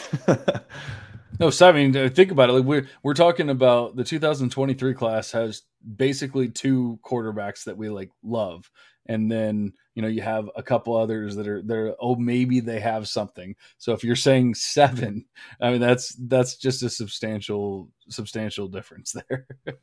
I like, I like it. I like a lot of them, and I'm not not saying that it'll all be in the same draft, but um, you know five of them, know, four of them will come out and early declare, and then three of them will smash in year four or five or 17 if they, you know, if the eligibility keeps going as crazy as it has been. Um, you know, and then eventually be first round picks. Like I really like Dante Moore, uh, UCLA. Like he's probably my QB one at this point. Um, Malachi Nelson, I like a lot, and he's a Lincoln Riley quarterback. Come on, automatic first. uh, Arch Manning has the last name Manning, automatic first. Uh, so, and so then you got Nico Iamaleava, the $8 million man uh, at t- Tennessee, going to a really quarterback friendly scheme. And then Jackson Arnold at Oklahoma, who might actually be better than all of them. And then you have another tier um, of guys that are like in that almost good enough that are going into schools that typically get quarterbacks drafted, like Christopher Vizzina going to Clemson. You got uh, Holstein and Lonergan going to Alabama. And then you have like this really fun tier of guys, even beyond that, that could be first round picks. Uh, and JJ Kohl um, at, at, Iowa State, uh, Jaden Rashada, wherever he goes, like we're going to find out where he goes. I, I, don't think he's there yet, but he's got like that really prolific 77 experience that t- has typically translated to uh, future NFL success. Um, and then like even like, uh, oh man, Avery Johnson is like the best quarterback recruit Kansas State's ever gotten and Austin Novosad that ended up, you know, choosing, I guess, Oregon over Baylor. Like all these guys are making good decisions to put them in a spot to compete for early opportunity uh, or, you know, year two opportunity and then to just smash. And, and so it could be, it could be an underestimation when it's all said and done. This is the best, this is the best quarterback group of recruits we've ever seen. And it's not close. Wow. What, what a way to end the pod there and I didn't even I didn't prepare a hot take myself, but it was gonna actually be if I did say something, it was gonna be like the quarterback play in the next couple years from the young guys in college football. It's gonna be crazy. Some of the names that we see rise up and um, and break out because the 2025 class, you know, this last year's freshman class, there's some very interesting guys from that year as well. So yeah, it, fun times ahead uh, for quarterbacks and, and Devy. I agree. That is, actually is pretty exciting, and I will say that uh, you know, just looking, I haven't, I don't get into nearly as much of the recruit rankings as uh, Aaron and obviously Travis do, uh, but I, I, am getting into it now for this season, and uh, the QBs look very good, and they went to a lot of good spots. You know, like we there's a lot of spots that that needed QBs that got QBs, and we can't always say that. Sometimes it's like, oh well, this top QB went to Ohio State and he's behind three other QBs, you know, or that like that kind of thing. Like uh, Drew Allar went to Penn State, but guess what? Penn State's always going to play Sean Clifford if he's there. Like it's just some of those things. But yet we we actually got some good landing spots here. I actually I, I had uh, you know me I, I at this point last year uh, I couldn't go a pod without talking about Tank Bigsby. This year, I can't go a pod without talking about Luther Burden. I had one uh, a hot take uh, for Luther Burden and uh, Malik Nabers, but because we're sticking to the QBs here, I'm going to go ahead and say that Drake Maye will be the QB one over Caleb Williams when it's all said and done next season because uh, Drake Maye is is the stud and Caleb Williams is very very good, but he is not Drake Maye. Uh, that is going to be my hot take with a little bit of realism into it. That's uh, spicy. It, it is spicy, and, and, a lot of people hate it. Um, I, and I I understand that, but I love me some Drake Maye, so I'm going to go ahead and put it out there. and uh in Toronto Dave says, Who could have seen that coming from me? Yeah, of course. Yeah. Yeah. I'm the hot take guy. Nobody. So. Nobody. Nobody. Absolutely. All right. Well, Travis, this has been a lot of fun. Uh, I think I think we gained a lot of info here, a lot of knowledge. Uh, it, it, was really cool uh, to dive or delve into your uh, your your rookie poll here and and you know try to figure out what we liked, what we hated, what we loved, and all that kind of good stuff in between. Um, but uh, why don't you go ahead and tell us about where we can find you, you know, with Mojo and, and everything else, um, and what else you have going on, maybe like an insight into the, the future of, uh, of Mojo. Sure. Yeah. The list of places where you find me is much shorter these days. At one point I was doing like Titans, Titans coverage, Falcons coverage, like some SB Nation stuff, Fantasy Pros, Devy column, and like, it, and then Rotoviz, it was just, it was way too much. Dynasty League football, it was way too much. And now I'm like, nope, Mojo. That's it. so I don't actually really do content for them. I think a lot of people thought I was like, oh, he's gonna go do content for them. I'm like, no, it's much nerdier than that. Like it's a bunch of analytical model- modeling and stuff, and I don't really do written content for them. Um, I do still do the College to Canton podcast. Took a brief hiatus from that, um, as Stefan and I are kind of have both been in transitions uh, lately. But um, but yeah, we're about to get back into it with draft season, uh, talking some top prospects. So college the Canton podcast, wherever you listen to podcasts. And then, um, you know, if you want to see some stats that I probably pitched to somebody, you can check out all the awesome written work that uh, Mojo uh, actually has on their site. Like they've got some really fun content and some great writers there. Um, so yeah, that that's basically where you can find me and at ff underscore Travis M on Twitter. Um, glad to answer as, as many DMs as I can sometimes I, I miss them. Sometimes I look at them and I'm at, I'm like uh, changing my kid's diaper and then I forget to respond, you know, like that stuff. And so I just, I just forget sometimes. So sorry about that, but yeah, I'm, I'm love having conversations with anybody about, about football in general. So yeah. That's awesome. You've been a great guest. I uh, really appreciate you coming on once again. Uh, Aaron lost his uh, headphones, so he's not going to be a part of the conversation anymore. But uh, I appreciate everything. I appreciate you guys listening, and uh, you know we'll be back uh, as soon as possible. You know, with the Devy devotional, it's it's whenever we can. We we definitely try to stick to a routine, but it doesn't always work out. but we'll be back as soon as possible. Until then, we're cashing out. See you guys. Peace.